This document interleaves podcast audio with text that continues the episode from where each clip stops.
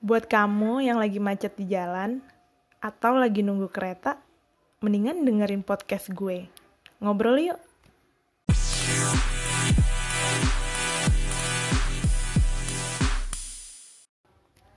Selamat pagi teman-teman semua, apa kabarnya? Baik lagi, ini episode kedua podcast gue.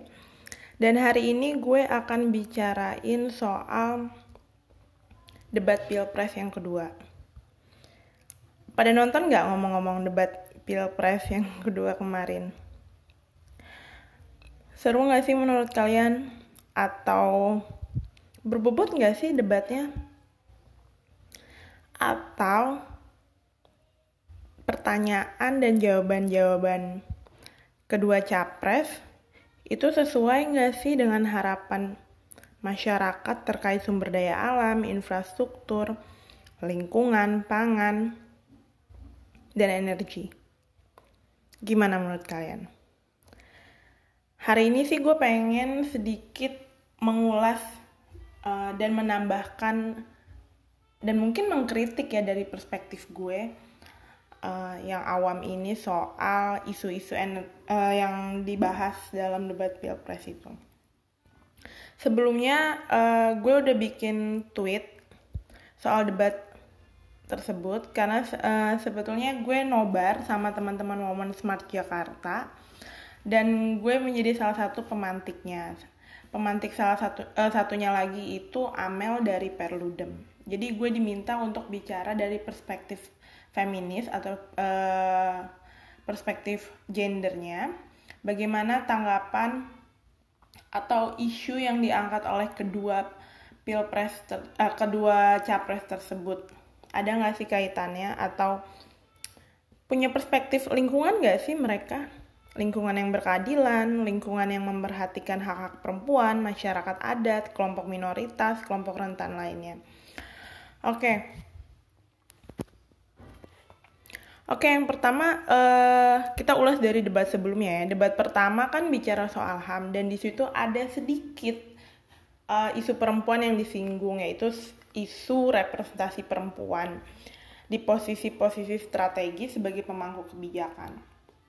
Tetapi uh, menurut gue uh, perihal representasi ini nggak hanya menyoal angka ya, seberapa banyak uh, di parlemen, seberapa banyak menjadi menteri atau di sayap partai dan sebagainya. Tapi representasi ini itu punya tujuan jangka panjang dan sangat strategis yaitu adalah uh, soal kebijakan publik yang feminis.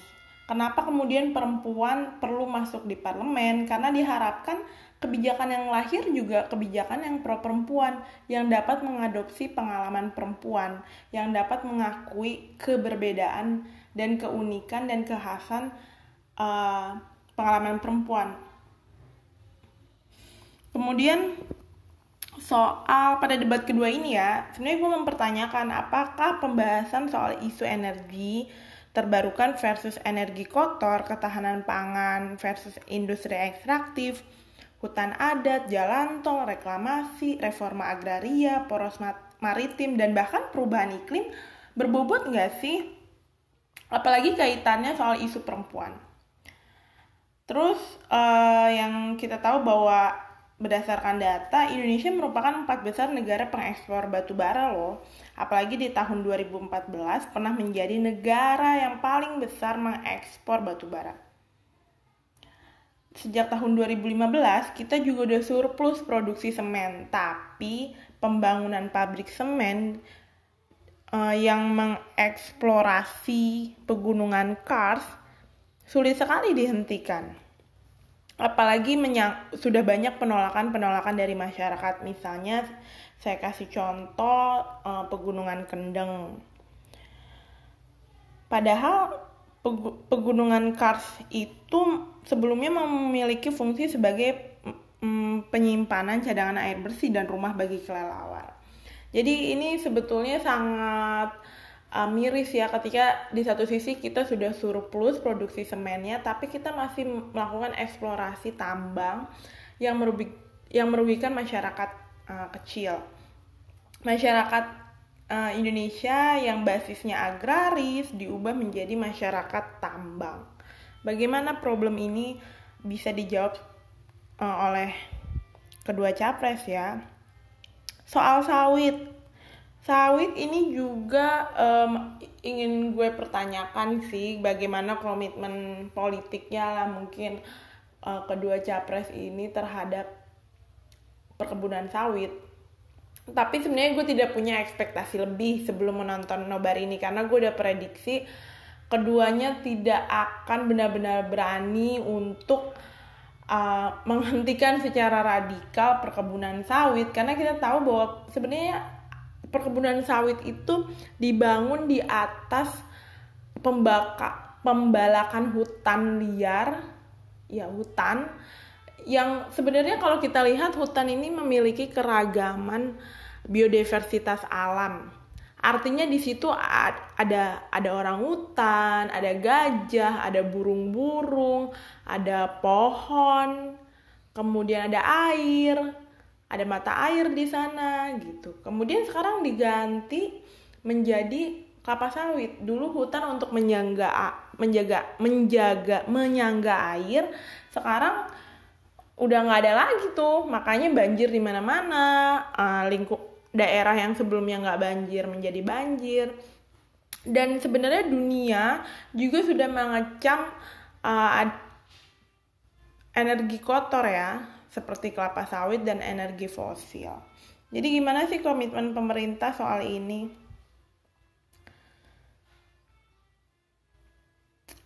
Kemudian uh, sebetulnya uh, gue juga pengen memperkenalkan beberapa nama yang mungkin teman-teman belum tahu bahwa sebetulnya perjuangan pemertahanan lingkungan di Indonesia ini juga tidak terlepas dari uh, perjuangan perempuan. Artinya di beberapa daerah justru gerakan lingkungan ini dimotori oleh tokoh-tokoh perempuan.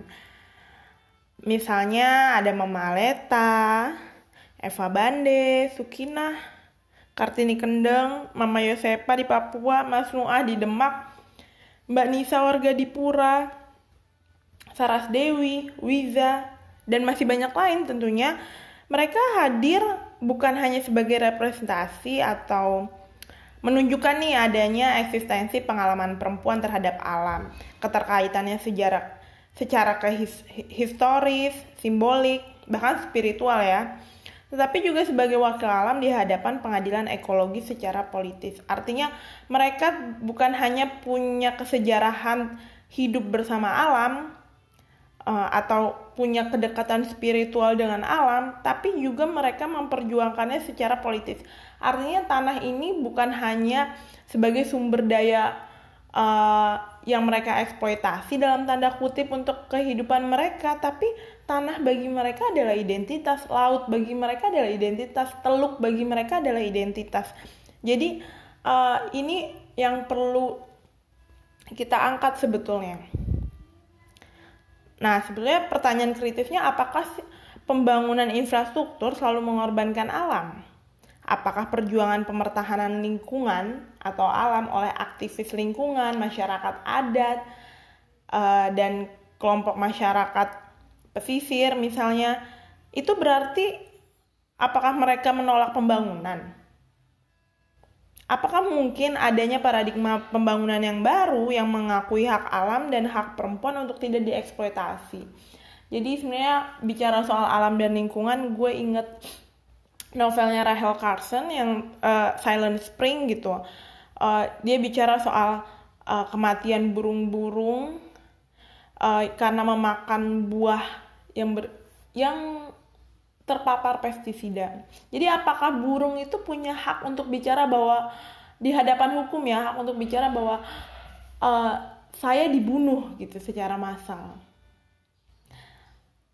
Uh, jadi kita lanjut aja ya. Ini sebenarnya pengantar gue untuk debat pilpres kedua ini. Jadi gue bikin tweet itu untuk menghantarkan atau untuk mengoverview lah pandangan-pandangan kita. Nah, debat capres kedua itu dimulai uh, dengan pemaparan visi misi ya kedua capres. uh, visi misi terkait isu yang akan diangkat sumber daya alam, lingkungan, energi, infrastruktur gitu dan pangan. Nah kalau dari Prabowo sendiri dia fokus ya berkali-kali dia bilang ya kita harus swasembada pangan, swasembada energi, menurunkan harga-harga gitu kan. Bahkan dia sebut juga uh, kita harus swasembada air, jangan sampai impor gitu kan. Uh, jadi sebetulnya apakah yang dipertanyakan apakah kita selama ini impor air? Uh, Oke, okay, soal strategi dia itu menurunkan harga-harga. Yang gue pertanyakan apakah itu strategi yang berkelanjutan? Artinya apakah menurunkan harga, mensubsidi harga itu membuat indeks kesejahteraan dan kebahagiaan masyarakat itu meningkat? Dan apakah subsidi itu berkelanjutan dalam perihal ekonomi ya. Kemudian Jokowi pada visi misinya dia bilang dia akan mengurangi energi fosil. Kemudian dia akan mengembangkan energi terbarukan. Terus dia akan menjaga stabilitas harga, produksi petani di diperbanyak gitu kan. Terus dia juga um, ingin tidak ada lagi kebakaran hutan yang terjadi terus soal sampah plastik cukup komprehensif sih penjelasannya dan cukup mudah dimengerti juga secara teknis gitu ya. Tapi uh, perlu diingat juga bahwa Indonesia tuh di tahun 2014 adalah negara pengekspor batu bara terbesar loh di dunia. Terus uh, sementara memang betul akhir-akhir ini uh, sudah ada pembangunan energi terbarukan gitu kan di Indonesia. Tapi apakah itu berjalan paralel atau bersamaan dengan pengurangan energi fosil, batu bara? Itu sih yang gue prihatinkan gitu kan. Apakah komitmen itu uh, caranya secara teknis tuh bagaimana? Apalagi kita tahu pemilik batu bara, sawit, um, itu adalah dalam tanda kutip ya juga memiliki investasi terhadap kedua kubu ini untuk kampanye politik. Soal stabilitas harga juga ya itu hampir sama sih ya kayak Prabowo. Uh, intinya sih pengen harga lebih murah untuk petani dan lain-lain. Kemudian soal kebakaran hutan um, dan sampah plastik ya mas, meskipun secara umum nanti kita lihatlah di segmen selanjutnya apakah uh, secara teknis dapat dijelaskan cara-caranya atau komitmen mereka. Nah, di segmen kedua ini uh, Jokowi menjelaskan ya emang terpicu oleh pertanyaan sebenarnya dia menjawab pertanyaan yang diambil itu soal konektivitas uh, dan kemudahan serta harga-harga ya. Ini lebih ke infrastruktur dan pangan sebetulnya. Apakah uh, bagaimana komitmen Anda kurang lebih gitu ya untuk membangun konektivitas sehingga masyarakat mudah mengakses pangan dan harga-harga menjadi mudah. Ya tentu Jokowi sebagai petahana punya modal besar untuk menjawab perihal ini karena di, tentu dia sudah punya data apa yang sudah dia kerjakan ya. Nah dia bilang dia sudah bangun tol, jalan-jalan yang sudah diperbaiki dan lain-lain. Nah, Prabowo menanggapi nih, uh, sebenarnya menurut Prabowo, Jokowi dan timnya tuh kurang efisien katanya, karena banyak proyek infrastruktur yang uh, tidak efisien, terus sangat mahal, terus nanti hutangnya sulit dibayar, dan lain-lain. Nah, pokoknya dari tanggapan-tanggapan ini, sebenarnya gue mau meng mau mengkritik ya, semoga ini kritik gue tidak dalam kerangka pesimisme dilihatnya, tapi gue pengen kita sama-sama lah mengkritik dan melihat. Jadi kita tidak terjebak pada fanatisme salah satu calon gitu.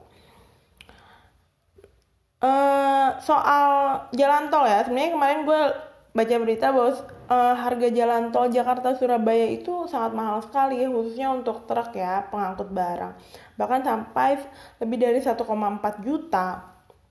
Nah ketika dulu misalnya kita melewat melewati truk-truk itu melewati jalur pantura dia uh, singgah di beberapa rumah makan. Di situ ada ada ekonomi-ekonomi kecil yang hidup dihidupi oleh jalan itu. Kemudian dipotong oleh jalan tol lebih cepat dengan konsekuensi uh, tadi uh, harga jalan tol lebih lama dan beberapa supir truk juga bercerita bahwa akhirnya mereka terpaksa harus beristirahat atau makan di rumah-rumah makan yang akhirnya harganya jauh lebih mahal ketika di dalam tol itu daripada misalnya dia lewat jalur lama gitu.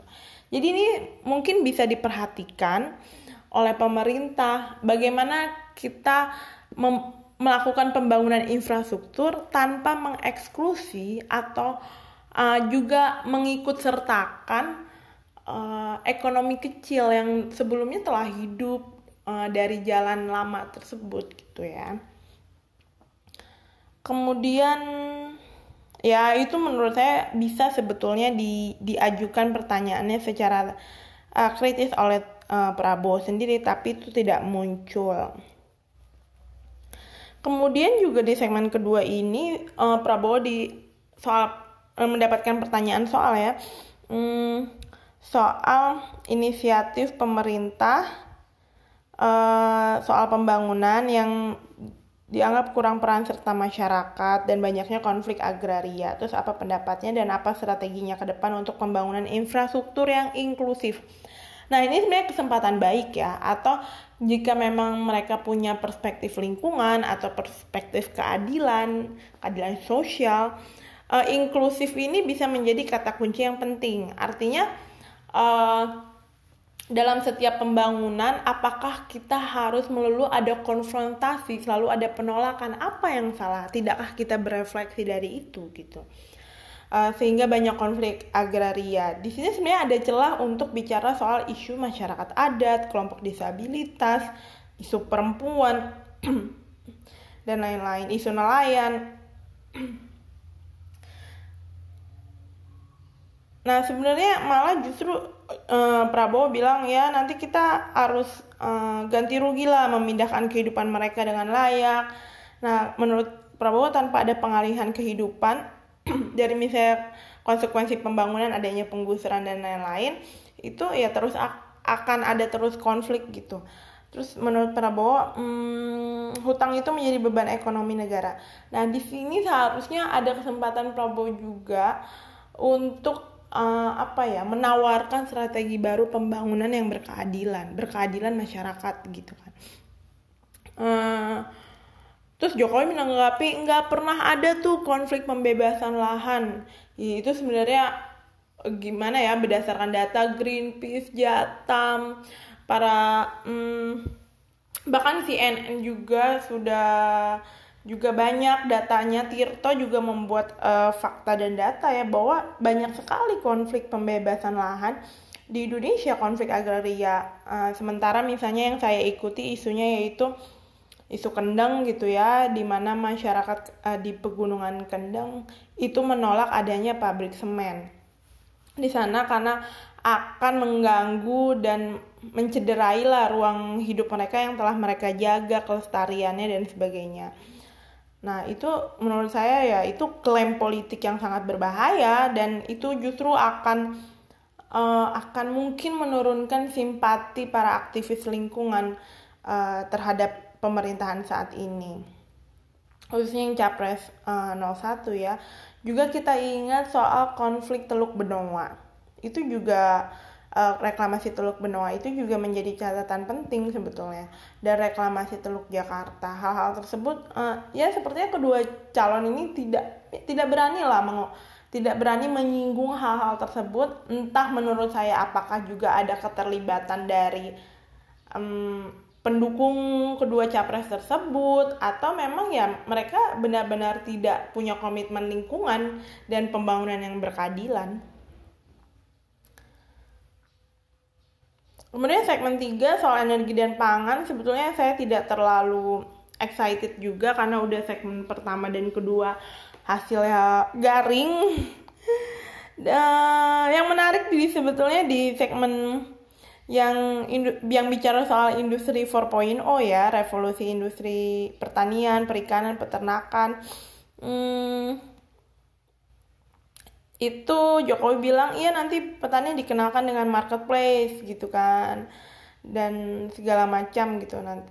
Terus Prabowo bilang apakah nanti harga pangan menjadi terjangkau dan ini, ini dilihat dapat terlihat bahwa Prabowo tetap mengandalkan isu ekonomi dia ya Prabowo dan Sandiaga Uno uh, jelas isu ekonomi itu yang digadang-gadang. Sedangkan Jokowi juga sebetulnya secara tidak langsung menggadang-gadang isu ekonomi tapi perantaranya adalah infrastruktur. Kekuatan dia adalah infrastruktur. Nah pertanyaan untuk Prabowo apa uh, apakah kelapa sawit masih menjanjikan? Padahal pertanyaan uh, padahal banyak sekali konflik agraria kaitannya dengan lingkungan gitu ya. Dan di sini masih blunder sih jadi gue nggak mau ngejelasin banyak. Pokoknya kedua capres ini juga masih tidak terlihat bahwa mereka punya komitmen lingkungan lah intinya. Terus soal uh, dua-duanya masih ingin mempertahankan kelapa sawit soal B20 kemudian menuju B100 uh, ini ini dikritik juga oleh teman-teman aktivis lingkungan. Contohnya uh, teman-teman di Greenpeace dia bilang ya rezim ini masih mau mempertahankan kelapa sawit sedangkan dunia sudah men mencekam itu dan kita sudah beralih pada energi yang ramah lingkungan dan terbarukan misalnya energi surya gitu. Itu perlu dipikirkan sebetulnya sebagai uh, apa namanya inisiatif uh, dan sebagai kampanye politik justru itu bisa bisa sangat efektif tapi tidak muncul gitu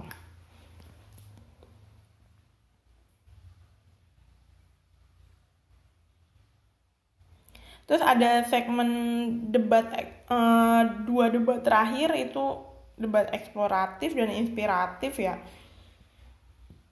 Itu juga pertanyaan soal lubang tambang. Itu tidak sangat normatif lah dijawab oleh kedua capres. Dan yang saya sesalkan yaitu tidak ada strategi baru untuk melihat alam bukan hanya sebagai aset ekonomi yang diolah yang di, dapat diolah oleh negara atau menjadi komoditi ekonomi tapi tidak ada uh, paradigma baru bahwa alam itu adalah punya hak untuk ber, untuk hidup uh, dan mendapatkan haknya sebagai alam. Misalnya pohon berhak untuk tetap berdiri sungai berhak untuk tetap punya lekukannya gitu. Tidak perlu dibetonisasi dan sebagainya. Dan teluk pantai pesisir punya haknya. Untuk bersinggungan dengan air dan dengan tanah gitu. Prinsip-prinsip itu ya ya jadi menurut saya masih antroposentrisme ya. Jadi kita masih melihat manusia itu di atas dari uh, dari alam. Artinya manusia berhak untuk membangun, mengeksploitasi, menghancurkan alam. Padahal kalau kita lihat dari perspektif yang lebih ekologis bahwa alam dan kita adalah entitas yang hidup berdampingan, bukan hanya sebagai uh, alam sebagai komoditi ekonomi yang yang hasilnya dinikmati oleh manusia saja, Pak Padahal kita lupa bahwa kita hidup itu bergantung hidup dari alam. Dan ketika alam kita kalkulasikan secara ekonomi, alam itu mempunyai nilai ekonomi yang keberlanjutannya sangat panjang. Dan itu adalah aset, tapi kita tidak pernah melihat alam sebagai aset. Itu sih yang saya sedihkan. Apalagi ya soal alam aja dan sumber uh, soal lingkungan dan energi terbarukan itu saja terlihat bahwa kedua capres uh, tidak punya standpoint atau uh, komitmen yang jelas soal itu. Uh, apalagi soal isu perempuan gitu ya. Jadi mudah-mudahan sih uh, tentu saya tidak ingin jatuh pada pesimisme gitu. Meskipun uh, tadi ada tawaran-tawaran yang menarik gitu kan dari kedua capres uh, dan satu lagi soal unicorn itu di segmen terakhir soal industri uh, uh, 4.0 gitu itu menarik ketika Prabowo akhirnya uh, Hmm, ya dia kurang kurang mengetahui lah uh, tentang unicorn, marketplace, startup dan dan lain-lain. Tapi sebetulnya ini juga menjadi keseharian kita ya. Kita tiap hari melihat konflik misalnya um, konflik uh, transportasi online versus transportasi konvensional gitu. Sebetulnya saya ingin juga memberikan masukan uh, untuk pemerintah siapa pun nanti yang akan menjabat dan untuk uh, apa namanya untuk kita sebagai masyarakat untuk kita sebagai publik bahwa uh, masih banyak konflik uh, menyoal ini menyoal transportasi online misalnya atau menyoal perdagangan online uh, misalnya gitu kan. Itu juga perlu diregulasi secara ketat oleh pemerintah isu perubahan iklim juga nggak diangkat padahal Indonesia punya komitmen jelas bersama-sama negara-negara lain untuk menahan suhu bumi tidak naik jadi maksimal uh, eh, 2 derajat Celcius ini di Paris Agreement tahun 2015. Jadi itu aja dari gue. Semoga podcast ini bermanfaat uh, dan kalian gak bosen. Uh, dan see you di next episode. Sampai jumpa di episode selanjutnya.